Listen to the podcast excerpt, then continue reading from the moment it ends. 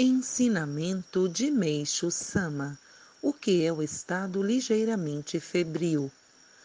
Provavelmente hoje em dia não há ninguém que não apresente um pouco de febre, mas muitas pessoas não têm consciência do estado ligeiramente febril que exerce uma forte influência sobre o homem. Vejamos. O indivíduo sente dor e peso na cabeça sua capacidade de concentração diminui, torna-se disperso, sua memória enfraquece, não faz nada com afinco, tudo lhe parece difícil, sente sempre o corpo pesado e por qualquer coisa vai para a cama. Além disso, quase não tem apetite, mostra muitas preferências e restrições em matéria de comida, preferindo alimentos bem aquosos toma muito líquido e irrita-se com facilidade. Como nada lhe vai bem, isola-se do mundo e passa a encarar as coisas com pessimismo. A histeria também é motivada pela febre branda. Essas pessoas são passivas em tudo, preferem o tempo chuvoso ao tempo bom, contraem gripe com frequência, ficam com o nariz entupido, suas amígdalas inflamam facilmente, perdem o fôlego ao subir ladeiras ou quando andam rápido e suas pernas ficam pesadas.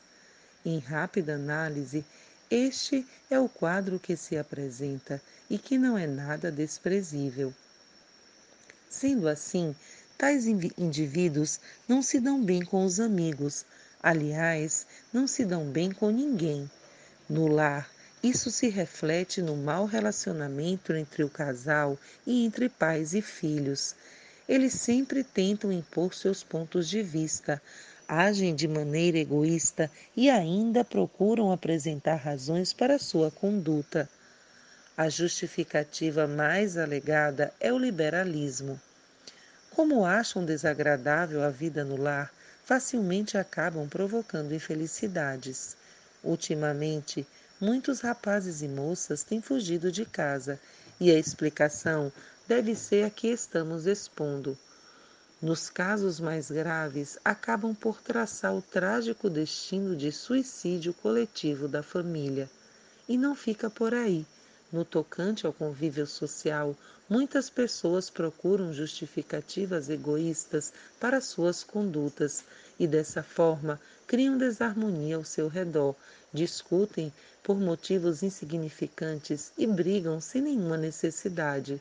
Tudo isso é causado pelo excesso de egocentrismo. Mesmo em grupo, em caso de discussão de determinado assunto, há muito falatório, levando-se um tempo enorme para chegar-se a um acordo. Parece que as pessoas não conseguem perceber a causa de tais fatos e também não têm interesse em descobri-la.